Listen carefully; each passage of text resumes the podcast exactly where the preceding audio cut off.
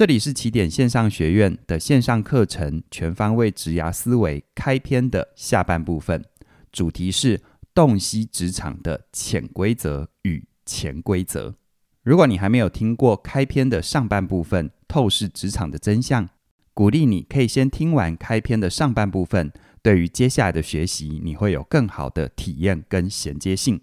以下进入我们的课程内容。当你对于职场不是考场，职场不是战场，职场的本质是个秀场。有了基础的认识之后，进一步，这一门课到底能给你什么样的帮助呢？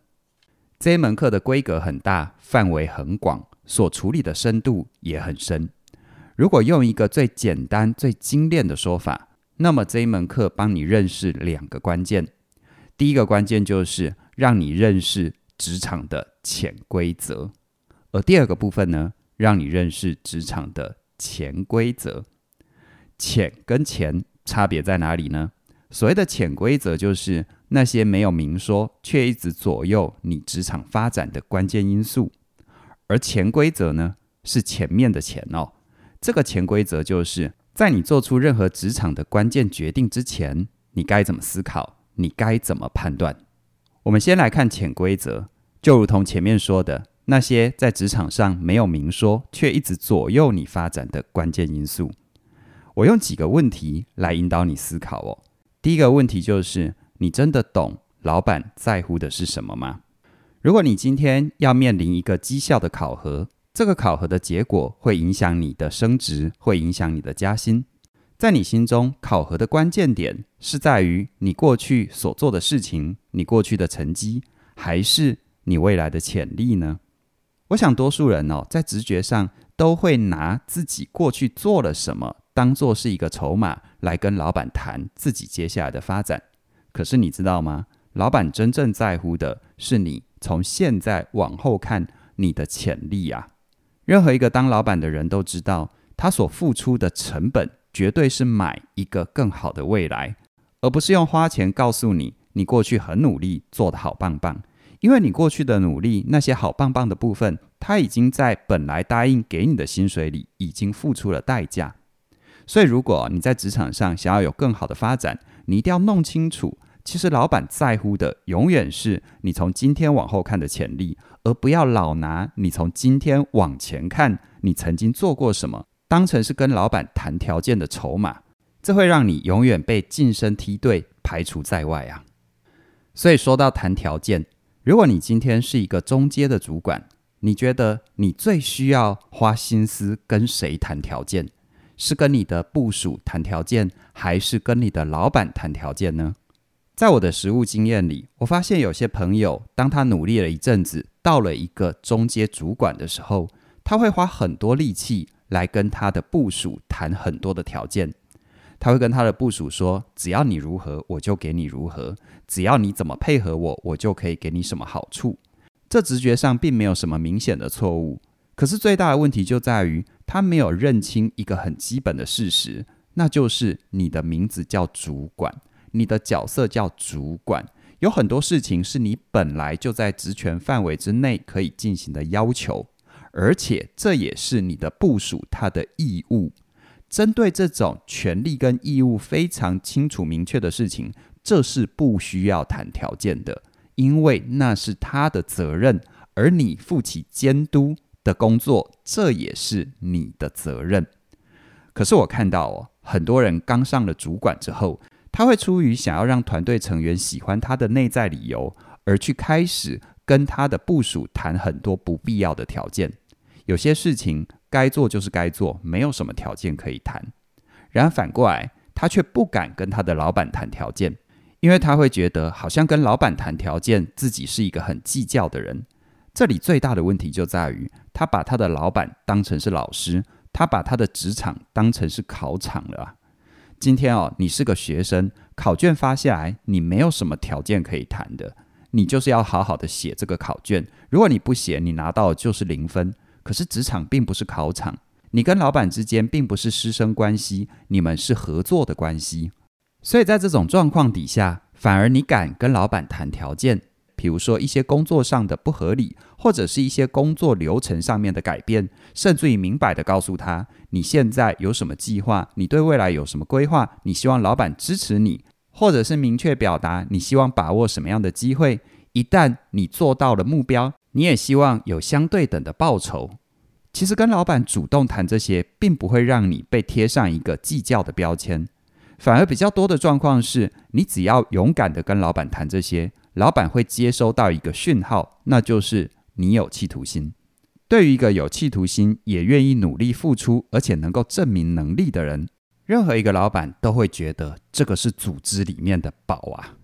而且哦，从另外一个侧面来理解，你越是敢跟你的老板谈条件，其实老板越知道你要的是什么。从老板的角度，在领导统御的部分，在怎么样运用你这个人力资源的部分，他反而更有把握度。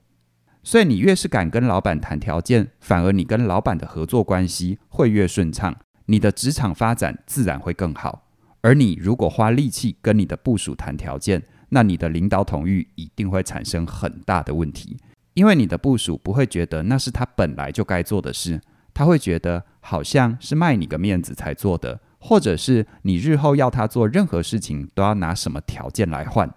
你可以想想哦，如果你面对你的部属变成是这个局面，你的组织还能够有效运作吗？而关于潜规则的第三个思考题，那就是你觉得在职场里谁最在乎你的能力水平？是你的老板还是你的同事呢？如果我没有给你选项的话，可能很多人直觉就会回答。哎呀，当然是老板最在乎我的能力水平。可是，在职场里的真实是这样子：你的老板他可能会在乎的是你这个人好不好用、合不合用。你的能力好一点、差一点，有时候并不是关键的因素，反而会一直盯着你看，一直看你这个能力够不够的是你的同事。如果你要从负面的竞争角度来看的话，你的同事看你的能力够不够。当然，就是评估你这个对手的等级到哪里，而决定他要出什么招来对付你。可是，如果不从这么负面的角度来看，你要知道，你的同事在很大的程度上需要跟你一起协作，无论是平行的单位还是上下手的关系。在这种状况底下，如果你的能力太差，那岂不是拖了大家的后腿？可能每一个人无形当中的工作量都要提高，只为了去弥补你在能力上的不足啊。可是，如果你没有弄懂这个潜规则的时候，往往你就会过分用力的在你的老板面前表现你的能力，而这在所有同事的眼中，那就是你高调做人，而做事是不是到位就是问号了。可是，当你弄懂了这个潜规则，你就会知道哦，其实做人要低调，而做事可以高调。做事的高调展现在你的可靠、你的效率、你的到位上面。可是做人的低调呢？那就是正因为你的同事会比你的老板更在乎你的能力，所以啊，你跟他人合作的时候，请花力气再让事情可以好好的完成，而不是去证明你有多行。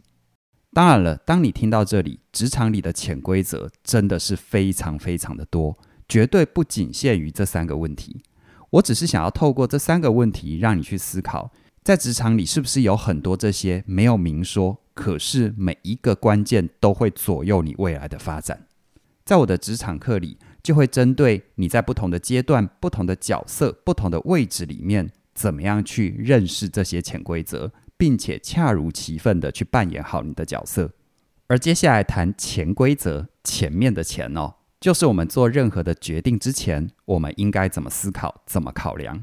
这说起来哦，其实都是每个人在职场生涯里他必然要面对的状况。比如说吧，你在什么样的前提条件底下，你可能就要认真的考量跳槽的必要性；在什么样的状况底下，你可以示弱；而在什么样的环境当中，你又必须表现出强势的一面。甚至于当你有一定的历练之后，在什么样的时机条件底下，你可以自立门户；而在什么样的状况底下，你必须随机应变。其实，无论是跳槽、转职、创业，甚至于是暂时的委曲求全，这一切都必须要有很清晰而且理性的思考脉络，才能够让你去拟定出当下适合的策略，让你能够在职场的无限赛局里，不仅能够活下去，而且还可以活得好。可是你回想，当你面对这些职场生涯里重要的抉择点的时候，你都怎么做决定的啊？我自己的经验里，十个人当中大概有八九个，到最后都只能虚弱无力的跟我说：“我都是凭感觉。”这就是可怕的地方了。凭感觉的决定，就算到最后结果是好的，你也不会学到任何有价值的经验。而如果结果是不好的呢？你甚至于连错在哪里可能都不清楚。所以呢，在这一门课里，会让你认识每一个决定之前，每一个策略的实施之前，它的条件是什么？这就是所谓的潜规则。套一句我的前辈曾经告诉我的，他说：“任何事情关键都不在于能不能做，而是在于何时做啊。”一个真正有智慧的人，不一定是能力最好的人。但是他一定是最会把握时机的人，而我把潜规则跟潜规则融合成职场里的六大策略，这六大策略会全方位的涵盖到你的职场里的每一个面向。你会从被领导的艺术开始学习，被领导的策略就包含了支持的策略跟尾声的策略，而慢慢的随着发展的过程当中，你开始会成为一个领导人。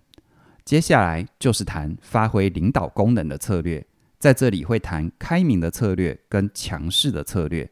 当然了，在职场当中，除了领导跟被领导之外，我们在适当的时机底下，也需要有独立自主的空间，并且用更多元复杂的方式跟其他的单位对象去做很多的合作。所以呢，如何在环境跟角色多元变化的状况底下，仍然可以左右逢源？在这里就带来自主跟弹性这两个策略，而在课程当中，这六个策略的开展，它有别于你在市场上看到的职场课程或者是职场书籍，在这些材料里，可能都用某个环境时空底下的故事作为开展。好处是哦，很有代入感，因为听故事嘛。可是坏处也在于，其实故事当中的前提跟条件不一定跟你的前提条件是吻合的。所以这也是我常说的，叫做经验法则的陷阱。适合别人的不一定适合你呀。而在这一门课当中，六大策略你都会从三个主轴进行有系统的学习。第一个主轴是执行策略的前提条件。